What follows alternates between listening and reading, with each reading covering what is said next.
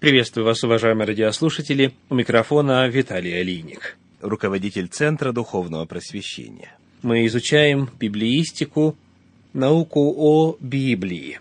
И в прошлый раз вели разговор о том, что такое канон, какие книги в него входят, каким образом появились так называемые второканонические книги в Библии, в Священном Писании, на каком основании, когда, каковы есть библейские и внебиблейские свидетельства касательно состава канона Танаха или Ветхого Завета.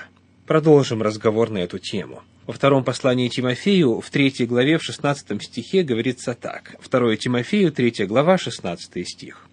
«Все Писание богодухновенно и полезно для научения, для обличения, для исправления, для наставления в праведности. Все Писание богодухновенно». Что включает в себя этот термин «писание»? Что такое Писание? Какие Писания Бога вдохновенны? Что представляет собою канон? Каковы критерии канона? Кто определяет, какие книги войдут в канон, а какие не войдут? Давайте напомним значение основных терминов. Слово «канона» пришло в русский язык из древнегреческого языка в Новом Завете, который был написан на древнегреческом языке, оно так и звучит – канон. И встречается, например, в послании Галатам в 6 главе, в 16 стихе. Галатам 6 глава, 16 стих говорит так. «Тем, которые поступают по всему правилу, мир им и милость, и Израилю Божию». Слово «канон» здесь переведено как «правило», тем, которые поступают по всему канону, мир им и милость.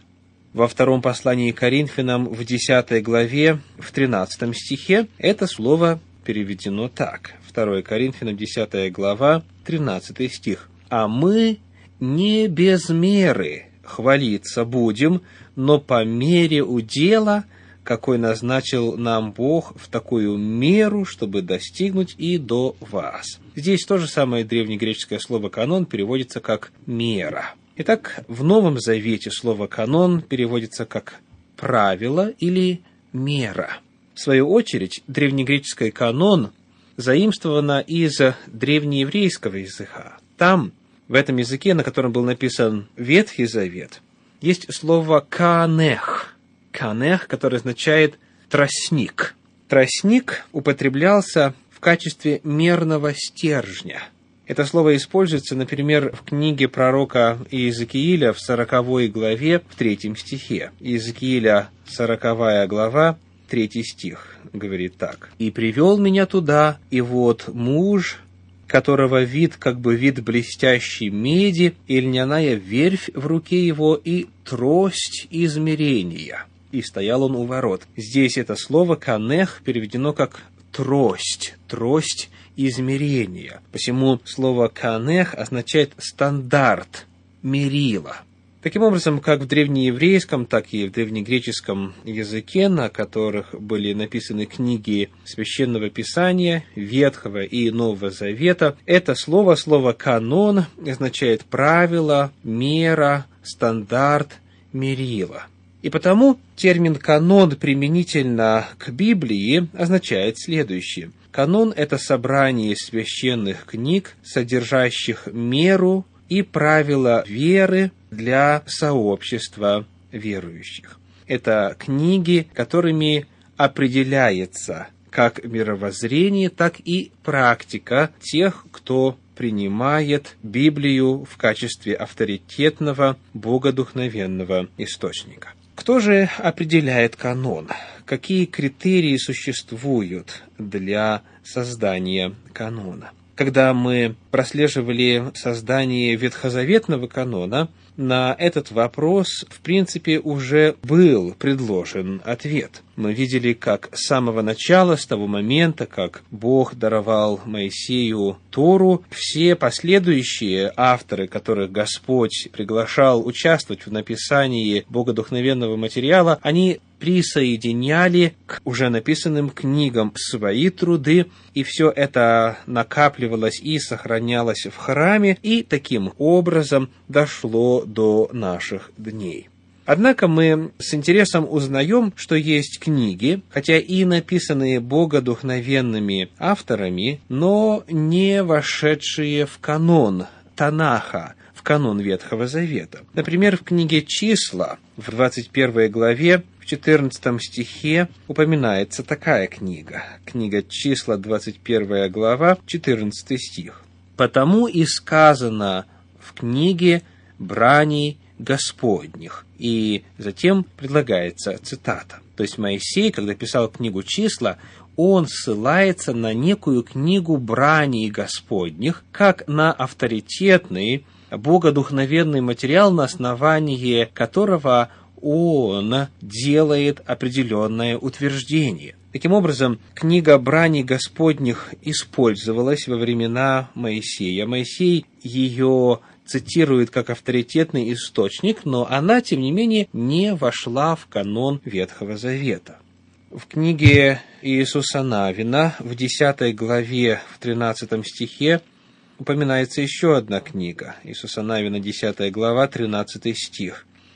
«И остановилось солнце, и луна стояла, доколе народ мстил врагам своим. Не это ли написано в книге праведного стояло солнце среди неба и не спешило к западу почти целый день. Упоминается некая книга праведного, откуда в данном случае уже Иисус Навин цитирует определенные высказывания. Книга праведного упоминается также во второй книге царств в первой главе в 18 стихе. Далее мы находим, например, уже в Новом Завете, в первом послании к Коринфянам, в пятой главе, в одиннадцатом стихе, следующее. 1 Коринфянам, 5 глава, 11 стих. «Но я писал вам не сообщаться с тем, кто, называясь братом, остается блудником или лихаимцем, или идолослужителем, или злоречивым, или пьяницей, или хищником и так далее. В первом послании Коринфянам, в пятой главе, в одиннадцатом стихе апостол Павел говорит, «Но я писал вам». Следовательно, первое послание Коринфянам не было фактически первым написанным апостолом Павлом в Каринскую церковь, поскольку в этом самом послании, которое у нас значится как первое, он ссылается на некое написанное ранее.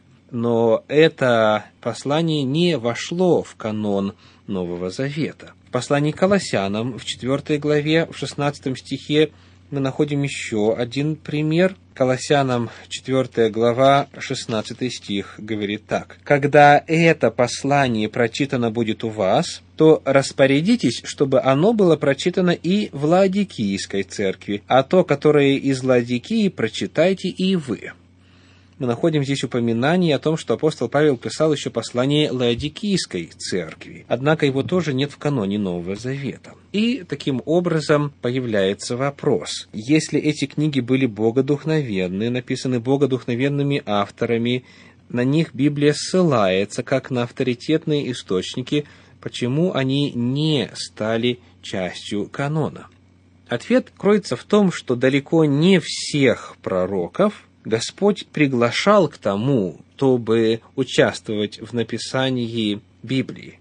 Господь призывал целый ряд пророков, своих вестников, которые совершали служение преимущественно для конкретного места и конкретного времени. Весть, которая была богодухновенной в той же самой мере, что и весть пророков которые приняли участие в написании Библии, но которые не имели поручения это свое служение сделать частью канона богодухновенного материала. Прежде всего, именно из-за локального характера их служения. И потому мы видим, что помимо вот этого очевидного критерия для вхождения какой-либо книги в канон, то есть богодухновенности, происхождения непосредственно от Господа, еще должны быть и иные критерий, который использовал Господь, когда руководил процессом создания канона. В конечном итоге,